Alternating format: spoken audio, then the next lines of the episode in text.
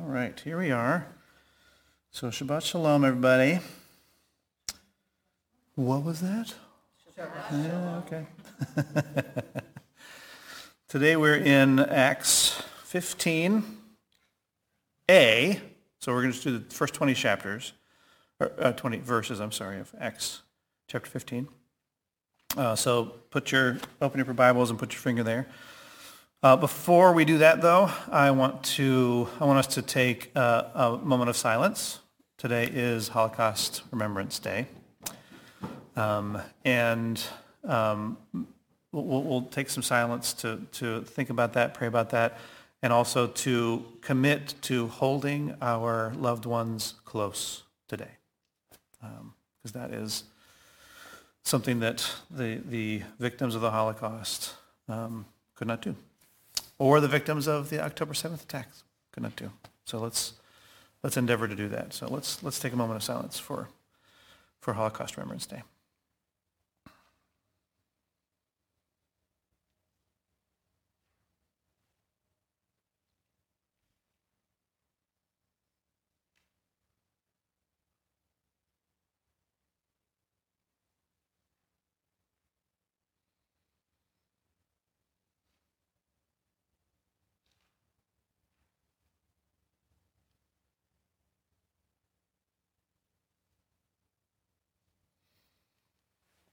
All right.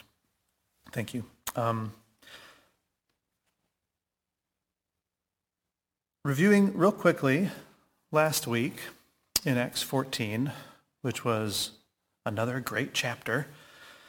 Uh, real quickly, one of the big things that was happening there was the that for the first time, Paul and Barnabas were teaching Gentiles who were completely unfamiliar with the God of Abraham, Isaac, and Jacob. This was, as far as we know, a first for them. They hadn't gone, they didn't go to a synagogue. Luke doesn't mention that they were teaching from the synagogue. They were just teaching.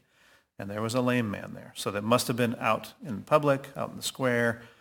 So they were in a place that didn't have a synagogue.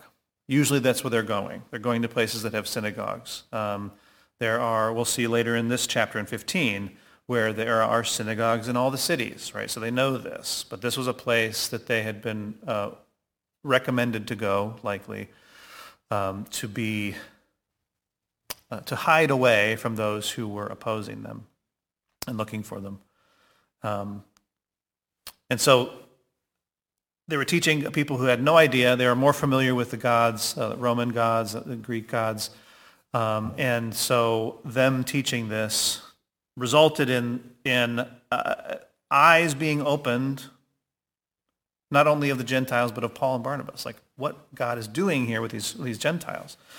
And also there was the stoning too. So that was, that was a, a big deal as well. But um, this is, that's probably the most important thing that's happened in, in the previous chapter.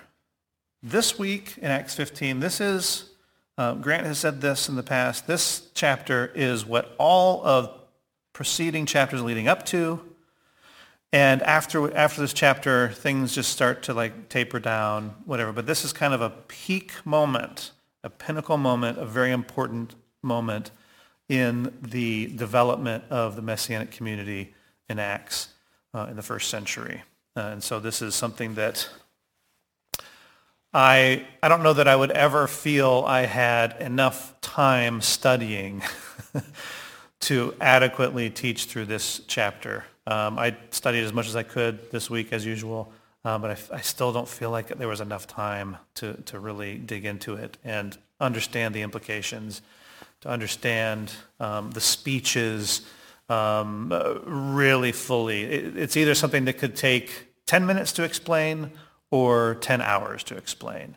And I'm going to try to do it in forty-five minutes. But but what I'm going to do is I'm going to actually try to get a little bit more discussion going today than usual.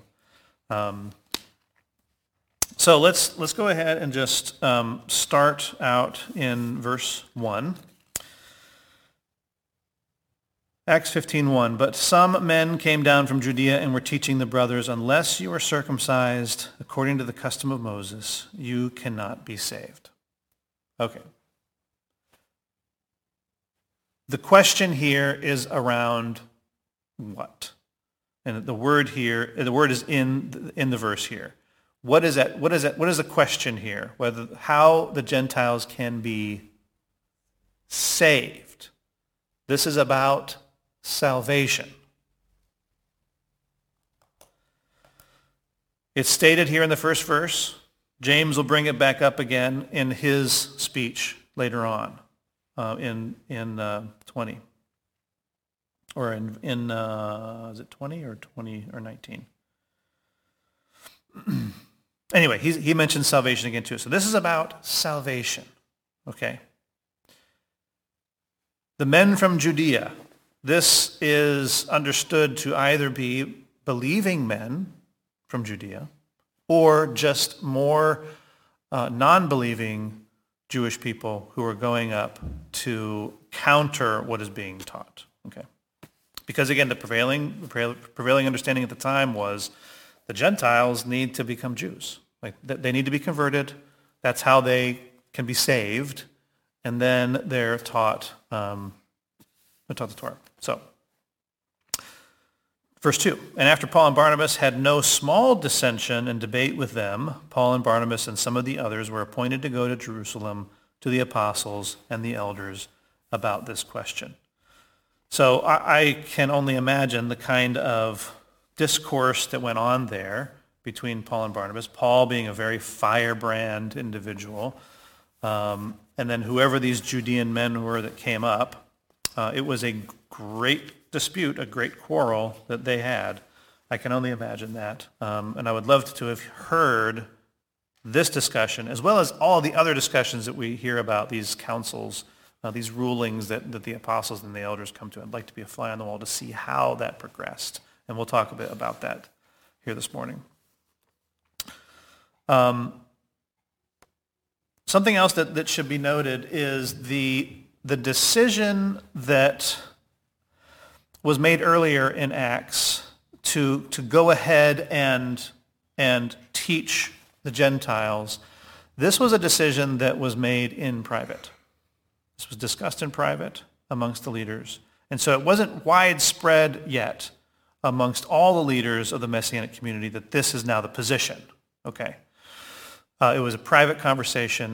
Um, and and so there would still be some dissension and confusion and people wanting to, to like, ah, what's going on? We got to fix this from the Messianic community. Which is why we see now here, okay, here they are. They have this, this dispute, this discussion. Like, you know what? Okay, let's just take it to the top. Let's go to the leaders in Jerusalem and have it out, because I'm sure Paul and Barnabas would have said, well, they said we could do that. Like, that, this was the decision. The others would have said, no, I don't believe it. So they all went together. So the fact that these men from Judea went with them to Jerusalem to meet with the apostles and elders tells me that these men from Judea may have also been believers as well, who were trying to. Uh, that, that's that's a possibility. It's not it's not certain, but that's that's kind of what I'm thinking. So they go to Jerusalem to the apostles and the elders about this question. Um, so being sent on their way by the congregation, they passed through both Phoenicia and Samaria, describing in detail the conversion of the Gentiles, and brought great joy to all of the brothers. Um, this is, this kind of makes me laugh. They're kind of doing a P R campaign on their way to Jerusalem. Don't you think? They're like, okay, there's still, Paul and Barnabas, there's, there's still some disagreement here. On the way there, let's just spread the word about how this is going real great, so that as we go, we're, we are expanding and enlarging the audience of believers and people who are who will accept this new reality of Gentiles coming into uh, the kingdom, right? Uh, I, they were doing this anyway as they were traveling through the through the areas. This this trip would have taken weeks to get from Antioch to Jerusalem. It was very far, so they would have been staying places, and they had been doing this before, where they would take a trip and they would stay and and and. share about the good news and also about what God has been doing in the community, and there was rejoicing, rejoicing and all that. So this is just more of the same, but at the same time, they had more of a reason to do so because they were going to, to deal with this question finally. And so I kind of like to think that they were um, on their campaign stops on the way to on the way to the big vote down in Jerusalem, right? Verse four, when they came to Jerusalem, they were welcomed by the congregation and the apostles and the elders, and they declared all that God had done with them. But some believers who belonged to the party of the Pharisees rose up and said, it is necessary to circumcise them and to order them to keep the law of Moses. Okay. You can be a Pharisee and still be a believer in Yeshua, right?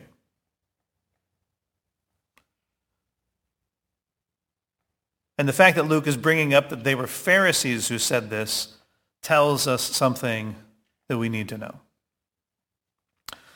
Because in your verse five, it says that they must keep the law of Moses.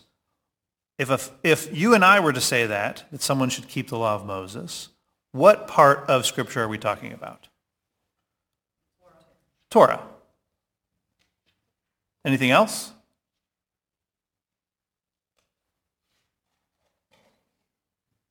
Not really. The Torah. The written Torah. And as elucidated by the living Torah, Yeshua, right? So Torah, Yeshua. That's what we would be talking about when we, if we were to say this, or if uh, someone who wasn't a Pharisee in this moment was saying this. But, but the Pharisees, who are the precursor to Rabbinic Judaism, which is the precursor or the, the foundation or the the the the, um, the frame of what Orthodox Judaism is today, when they say the law of Moses, what is it they mean? It was the same then as it is now. What do they mean when they say the law of Moses, the Torah of Moses?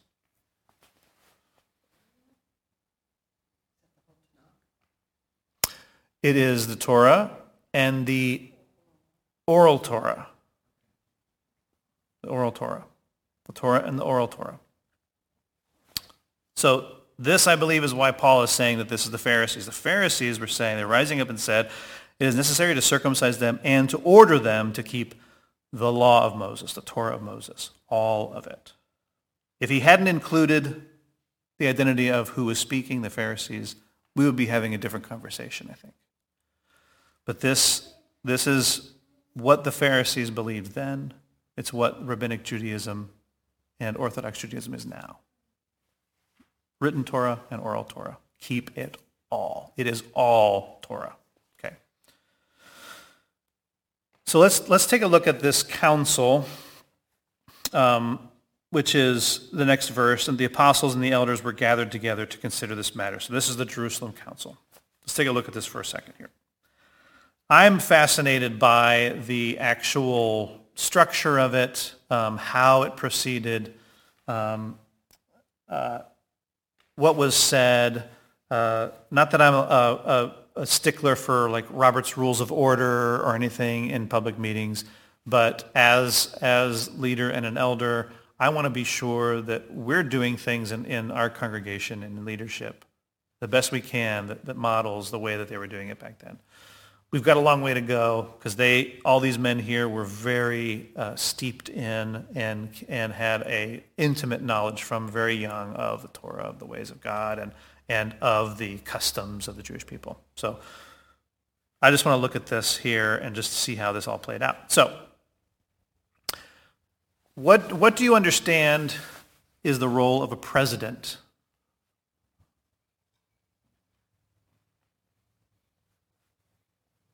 In the simplest terms, what does a president do? Order. Okay. Okay.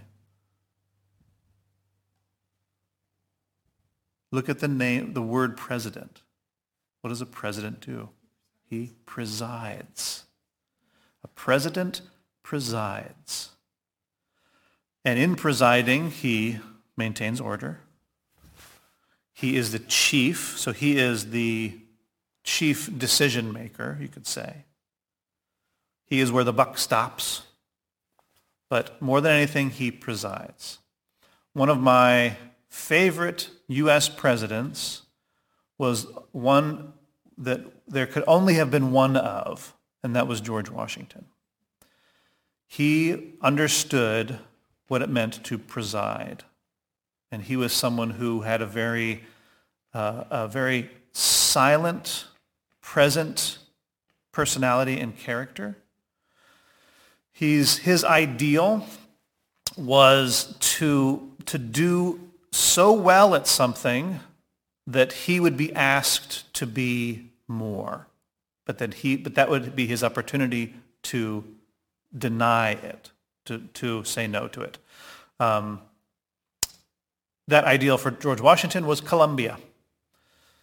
Columbia was a, uh, a, a mythical character who accomplished much and was offered the chance to become a god, and he turned it down. And George Washington wanted to be like that kind of man. He wanted to be someone who was offered God-like status, was offered kingship, but turned it down. There was more value to him in turning down that kind of power than anything else. So he had to be the first president we had here. That was necessary because people at the time weren't ready for a president. They had no idea what that was. That was unprecedented to have a president. So he needed to be the one to do that. He also understood what it meant to preside. So you can imagine in Philadelphia or wherever they were meeting at the time, New York, Philadelphia, having these discussions. He was sitting up there, quiet, listening, listening to all that was discussed. And everyone who was doing the discussing knew that they weren't the ones who were ultimately going to make the decision. He was going to be the one to kind of steer the ship, right? So James is presiding over this discussion. James the righteous, James the son of the master. He's there listening. Now this, this council may have taken a few hours. It may have taken days. Who knows? I think that the question they were tackling was big enough that it may have taken a lot longer than we would think. So there's James up at the head or somewhere in the room where he can hear everybody who's talking. The the people who were there, uh, the council consisted of the available members of the twelve apostles, the available members of the seventy-two who were uh, uh, sent out to, to proclaim the gospel. Other prominent members of Yeshua's family, probably present, and scholars from in that, that Jerusalem community. So this wasn't just... This wouldn't have been just a handful of people. Uh, this would have been a larger gathering to, to because James would have wanted to hear all sides. He would have wanted to hear any case for or against this question so that he could make a ruling. In doing so, he was all but guaranteeing that his ruling would then be accepted by the greater number of people. If he heard more from more people, weighed it, made his case as well, then they could find consensus and there would be a much stronger lasting peace in the community. Does that make sense? So th- this was this was wise. So let's look at uh, let's look at these how how this whole uh, council, how this whole thing progressed. So we see here the the original question. In verse one, must the Gentiles be circumcised, that is become Jewish, in order to be saved? That is the question that caused Paul and Barnabas and some others to go down to Jerusalem to finally answer this question and find ruling and find halakha about it. Verse five, the charge is that the Gentiles must be circumcised and required to obey the Torah of Moses. That's the charge by these men from Judea. Right? Verse one says, unless you are circumcised according to the custom of Moses, you cannot be saved. Verse five, it is necessary to circumcise them and to order them to keep the law of Moses. So, original question, charge. The rebuttal happens in verses ten through eleven. Now, therefore, why are you putting God to the test by placing upon the neck of the disciples a yoke which neither our fathers nor we have been able to bear. But we believe that we are saved through the grace of the Master Yeshua in the same way as they are also. There's the rebuttal. So question, charge, rebuttal. In verses sixteen through eighteen is David or is James's proof text. He's going to speak, he's going to have the last word, and his ruling is going to be what stands. His proof text, he uses a passage from Amos, Amos chapter nine, verses eleven through twelve, speaking of David's fallen sukkah. What's interesting is that he is, what is quoted here isn't from the Hebrew, it is from the Septuagint, which is the Greek translation of the Old Testament. This is interesting. Either that's because James quoted it, which he could have, or Luke, who was writing in Greek, used this version to put into this into this passage. So there's a proof text. And then a decision is made in verse nineteen. It is my judgment that we do not trouble those who are turning to God from among the Gentiles. Then in verses nineteen to twenty, there are some essential prohibitions put in place. But that we write to them that they abstain from things contaminated by idols, sexual impurity, what is strangled, and from blood. And then in twenty-one, for Moses from ancient generations has in every city those who preach him, since he is read in the synagogues on Shabbat. Okay, so here is the structure. An original question. We in any congregation will have a question that needs answered. And there will be a charge. There will be one one answer. If this is a, a binary choice, there will be one answer that says, yes, we must do this. We must we must ask or require the people who come to our congregation, who are part of our fellowship, who are part of the body of Messiah, whatever, to do this. Okay, so we have a question and one answer. But that doesn't sit well, and it doesn't match up with some experience that we've been having, so that, that Peter has had, that Paul and Barnabas have had. So we got to answer this question. Original question, charge, we come down. There is this great discussion, great debate, and I can imagine that most of the people there would come with their points and their proof texts as well. We saw earlier in, in Acts where they were d- debating whether or not to fill the empty seat left by Judas. And there were a couple proof texts that were, that were offered. And one was then chosen over the other. They decided to fill it, and they filled it uh, with uh, uh, Matthias, I believe it was. Then a decision's made with, with, with a, a, a, not a caveat, but with a uh, requirement and those four prohibitions. For Moses from ancient generations has in every city those who preach him, since he is read in the synagogues on Shabbat. Now let's remember, this is all about, what is this all about? This whole question is about what? The, the Gentiles' salvation. It's about salvation. Salvation, salvation, salvation. Verse six, the apostles and the elders were gathered together to consider the matter. Oh, I'm sorry, I, I, I uh, we already did that. Um, Peter stood up. Okay, so in this whole debate time, Peter stands up, and he gives a review of his experience in the early days, it says in my translations. He's basically uh, hearkening back to Cornelius. What happened with Cornelius? And what happened with Cornelius? What was the big deal that happened in that uh, in that episode? And they received Holy Spirit. They received the Holy Spirit. That's big. That's huge, right? Because they received it. It's, it's almost as if they're thinking, okay, God skipped a step and just gave them the Holy Spirit. So they, they can't receive the Holy Spirit if they're not saved.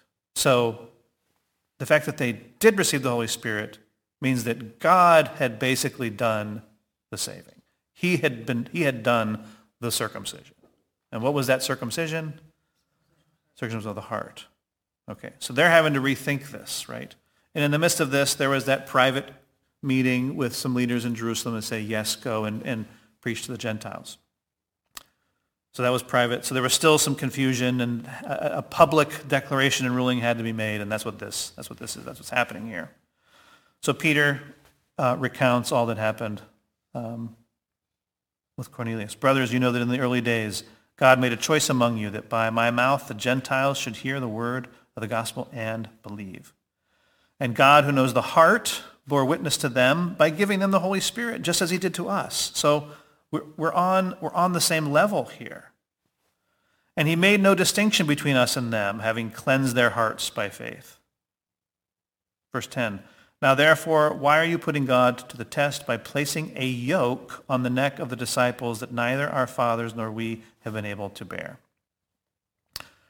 Would Peter, would he dare to call the Torah of Moses an unbearable yoke? No. What does, what does the Torah say about the Torah? What does Yeshua say about the Torah? It's easy. The, the, it is a yoke. It needs to be a yoke, because a yoke does what? A yoke, yeah, what's that? Yeah, a, a yoke is what helps guide you to walk in the way if you're unfamiliar with it. You are yoked to another, and it's, you walk in the way. So it's necessary. It could even be said that it's difficult, and that's not saying that it's an unbearable yoke. An unbearable yoke is not something that should be put on anyone, especially a young calf or young bull. You don't put an unbearable yoke on a, on a young calf, a young bull. You put a, a yoke that is easy to help that, that youngling, that young, immature, growing individual to, to come into this way, come into the way. So the yoke that Peter's referring to here, the unbearable yoke, is the requirement that you keep all of the Torah, so not only the Torah of Moses, but the oral Torah, in order to be saved. That is the unbearable yoke. Even, we could even say that it's unbearable yoke to keep the Torah of Moses in order to be saved. But that's not the point of the Torah. That's not the point of doing these things. It's certainly not the point of why Yeshua came to save. It is, it is an ancient understanding in Christianity, of course, but also in Judaism, that we are saved by what? By grace through faith. That is a very Jewish understanding of salvation. But there are those who have always thought and will always think that you are saved by your works. You are saved by what you do. And that's, that's missing the point here. So the unbearable yoke is this expectation that we're only saved if we keep the Torah. The Torah is for what? The Torah is what we do to walk out this saved life. It's what we do in response to the salvation we receive. It is how we are God's holy people in the world. That's the point of Torah. Verse eleven, but we believe that we will be saved through the grace of, of Yeshua Adonenu, just as they will. Saved by grace through faith. And all the assembly fell silent. And they listened to Barnabas and Paul as they related what signs and wonders God had done through them among the Gentiles. So Paul and Barnabas shared their stories, all the things that had been happening. After they finished speaking, James replied, maybe for the first time, this is the first time he was speaking, maybe not, he probably was talking as well, but this was it. Brothers, listen to me. Simeon has related how God, Simon Peter, Simon Peter has related how God first visited the Gentiles to take from them a people for his name. And with this, the words of the prophets agree, just as it is written. And here is his proof text, verses sixteen through eighteen. Um, After this, I will return, and I will rebuild the tent of, J- of David that is fallen. I will rebuild its ruins. I will restore it. And the remnant of mankind may seek the Lord, and all the Gentiles who are called by my name, says the Lord, who makes these things known from of old. What's interesting here, I mentioned earlier, is that this, um, this proof text. Included here in Acts is from the Septuagint translation, which makes, uh, which has a couple difference. Well, there's one difference in the translation, but what James does at the beginning and end is something also very masterful. Uh, let me see here. The, if we look at, let's go ahead and open up, I'll open up my Amos. Do I have it marked here? I'm I'm reading from the N A S B. Amos, Amos nine, verses uh, eleven and twelve. So let me read the, the Acts, though, first, and then I'll go, get to the Amos. After this I will return, and I will rebuild the tent, or the sukkah, of David that has fallen. I will rebuild its ruins, I will restore it, that the remnant of mankind may seek the Lord, and all the Gentiles who are called by my name, says the Lord, who makes these things known from of old. Amos eleven, or Amos nine, eleven to twelve in the N A S B. In that day I will raise up the fallen booth of David, and wall up its breaches. I will also raise up its ruins and rebuild it as in the days of old, that they may possess the remnant of Edom, and all the nations who are called by my name, declares the Lord who does this. The big change, the big difference there is the difference between mankind, included in the Acts text, and what? It says here, the remnant of Edom. How do you think that happened?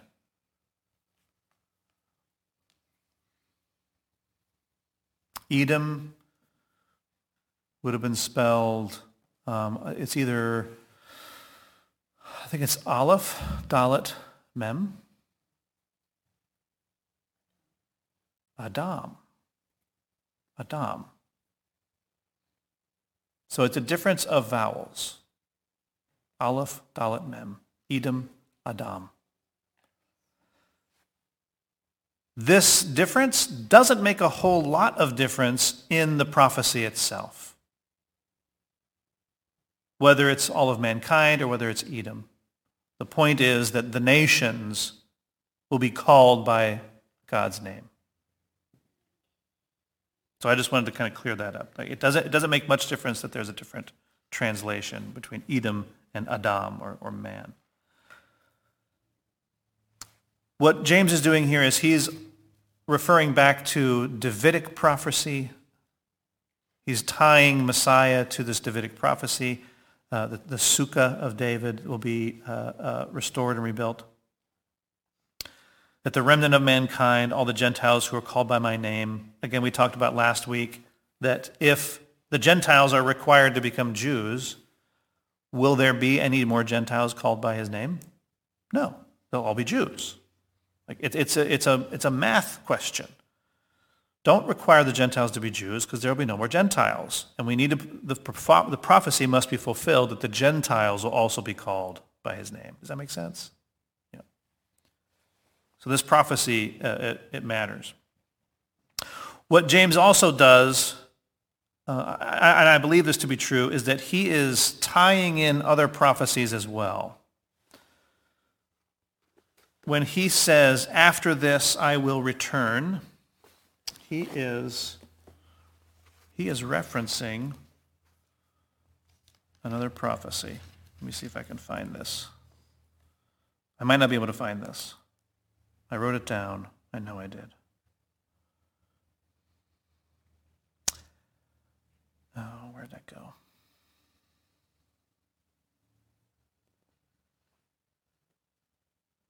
Oh, no.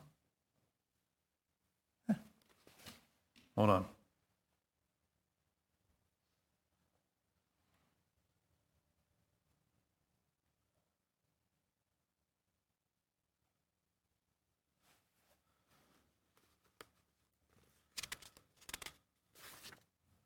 Where did that go? Okay. Oh, here we go. My notes here. After all these things, this is not in the, the original Hebrew or in the Septuagint. after all these things refers to a couple different prophecies, one in Hosea chapter three, verse five, and it says, Afterward, afterward, the sons of Israel return and seek the Lord their God and David their king, and they will come trembling to the Lord and to his goodness in the last days. So this is referring again to the Davidic kingdom. Also in Jeremiah twelve, verses fifteen to sixteen, after it I will, after it will come about that after I have uprooted the Gentile nations, I will again have compassion on them, and I will bring them back, each one to his inheritance and each one to his land. Then, if they will really learn the ways of my people, they will be built up in the midst of my people. So James saying, after these things, after this I will return. It's not in Amos, but it harkens back to these other prophecies that they would have been familiar with. And then he ends this quote from Amos with, "Thus says the Lord who makes these things known from long ago." That is also not in the Amos passage. But it harkens back to a prophecy in Isaiah, Isaiah forty-five, verses twenty to twenty-two. "Gather yourselves and come, draw near together, you fugitives of the nations. They have no knowledge, who carry about their wooden idol and pray to a God who cannot save. Who has announced this from of old? Who has long since declared it? It is not I, the Lord? And there is no other God besides me, a righteous God and a Savior. There is none except me. Turn to me and be saved, all the ends of the earth, for I am God and there is no other." I imagine that through this whole discourse and discussion and debate, these passages would have been brought forth by others in the room, right? And James, presiding over this, is listening. He's trying to make connections. He's like, okay, that's a good point. Okay, mental note. That, that's a good point. Good. That's that's not a good point. That's trash. Throw that out. Whatever. Like he, he's having to think about all this. He has in the room with him the most trusted men of the Messianic community at the time, people who knew the Master, who knew Scripture. And so he was relying on them to help him see what needed to be seen in order to make this ruling. And so he came up and he patched this, this proof text together that from to us in twenty twenty-four is like, okay, that's kind of random. It, it doesn't match up with, with what's written. That's not part of Amos. That's from somewhere else. I mean, I, I've I've been I've read a few um, I've read a few. papers on, on why this passage was used, and that the people there were in agreement afterward. It's like, how did they, how was that the proof text that kind of made this ruling stick, right? But if you imagine like the context of this, it makes sense. They were coming, they were coming together, they were offering their ideas, their thoughts on it, and the proof texts, why one would, why it would be one or the other. And he's gathering this up, and he's writing his ruling as they're talking. And so he says, "After this I will return, and I will rebuild the tent of David that is fallen. I will rebuild its ruins, and I will restore it, that the remnant of mankind may seek the Lord, and all the Gentiles who are called by my name, says the Lord, who makes these things known from of old." And that would have been like creating a coalition of all these thoughts and ideas among the people. And that's why I believe they would have been like, yes. Good. I agree. Now, would, have, would all of them have agreed? Probably not. There probably would have been some who were still just like, ah, I, I need it to be my way. But he was masterful in how he came up with this ruling that then, from that point on, the question was answered. It was done. This is the way that we're doing it. Does that make sense? Have Have you been in situations like that? I don't know if it, I know that some of you may have been in leadership positions before, like, how difficult is it to come to a consensus, to to listen to your advisors and your experts and, and be like, okay, I've got to make a choice here. I can't please everybody, but I've got to make sure we are in line with our Master and the Torah. And I know that I, as an individual, can't see it all, so help me out. And then once it's done, there's a point at which you know, okay, the discussion's over. Like, there's no need to talk about it anymore. Here it is. Boom. How many of you have, have had to do that? Tara? Yeah. I saw I saw some nodding heads though. Like, we know that this is, I mean, as parents, we got to do that, right? Like, okay, what do you want to do, Jeffrey? What music do you want to listen to? Saoirse, what, listen, what music do you want to listen to? Like, okay, let me let me put all let me put this in my brain and come up with a good solution that doesn't end in uh, um, in some sadness, to say the least. That's a micro example of this, but like, yeah, okay. And this is why this is so fascinating to me as someone in leadership. Like, I want to be able to do, I want to be able to have the kind of gathering, kind of discussion that is is is led like this. Um, I want to be that kind of leader. I want to be that kind of leader who knows the people he has put in place, or that have been put in place, not by him, but that have been put in place to search the Scripture, to know what is right and good, to, to follow Yeshua, that the advice that I'm getting, if if I'm the one who has to make a decision, that I know that I'm getting the best information I can in order to make a decision that will impact many. Now, did they know at the time that this was this was going to change the course of history? Maybe, maybe not. I think that what these men knew at the time was that every decision they were making was going to be was going to have eternal significance.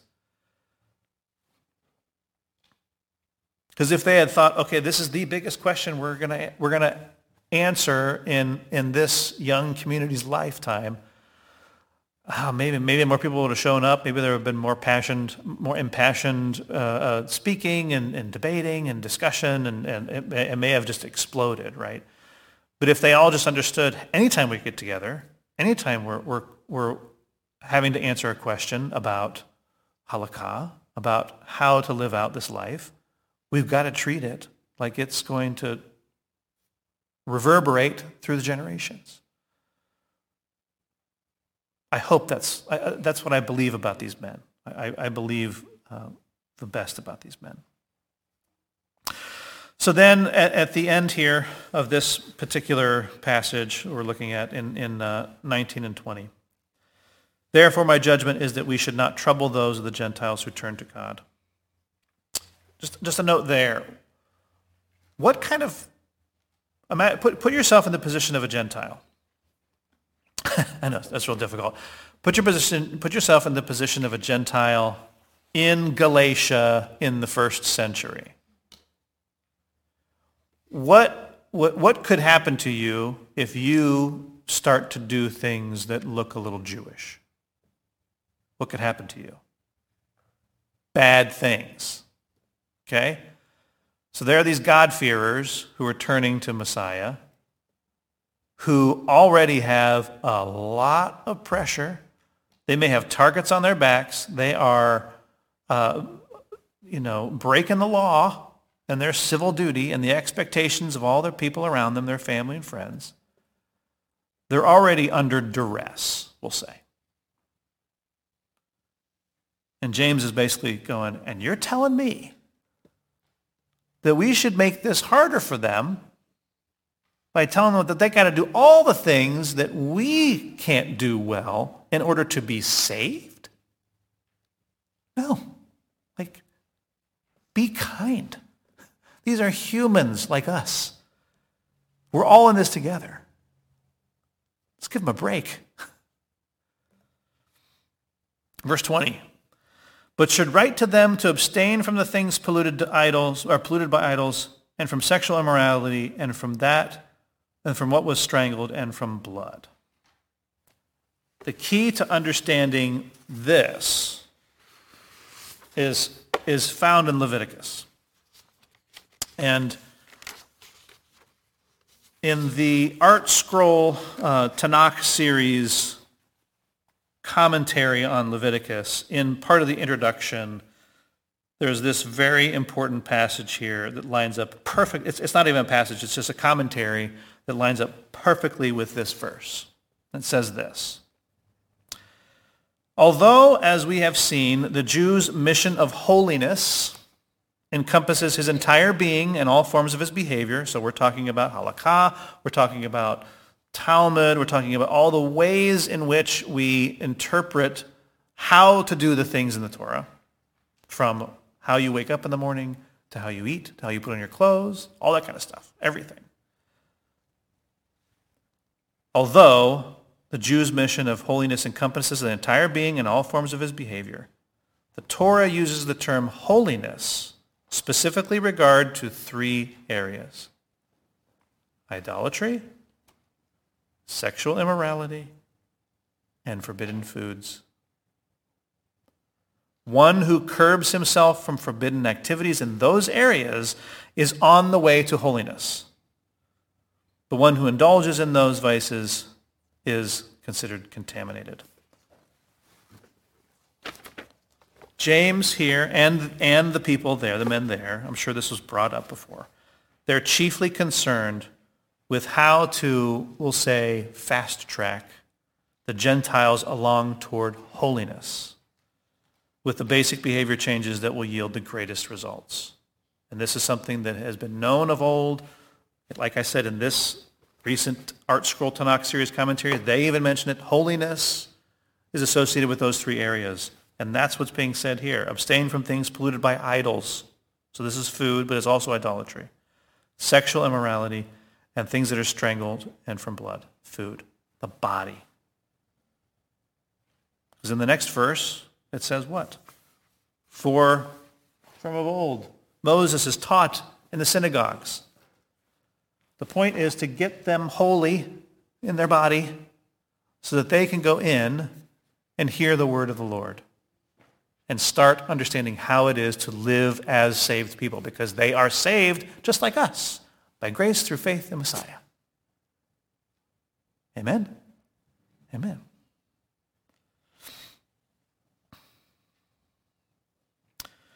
A redeemed people. So, so the, the salvation of the Jewish people happened when? We're gonna we're gonna be celebrating it coming up here. The Exodus. They were saved. So James is like, how can we? How is it that the Gentile people need to have an Exodus, have a salvation? Right.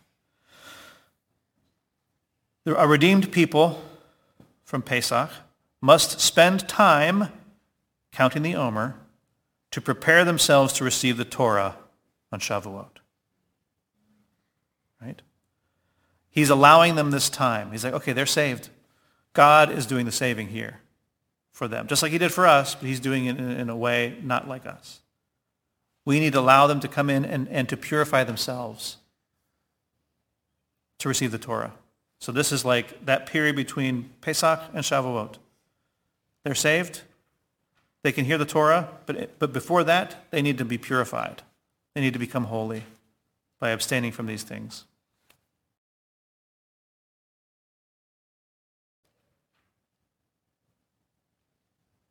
This is a, I, I'm pausing here because I have a quote here, but I don't remember where I pulled it from. So apologies for not giving proper attribution, but I'm going to read it anyway because it's good.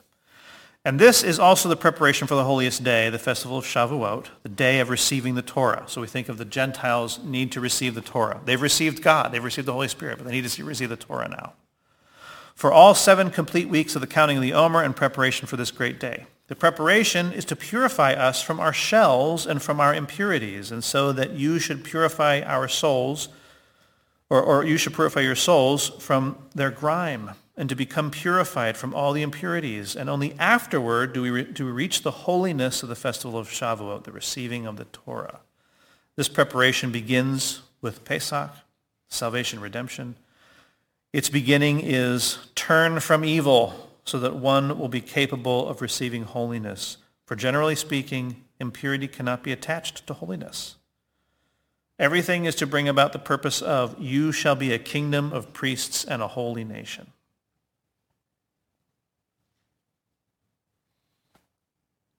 ten till twelve. That did pretty good. So what are your thoughts about that? Any any questions about it? We ask questions. I, we ask questions and stuff. Um, any thoughts?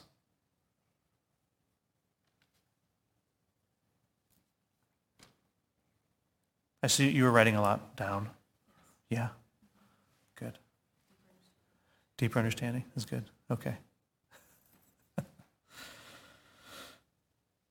Um, all right. Um, that's that's all I have. Um, and, and unless you have any other thing to share, we can wrap up.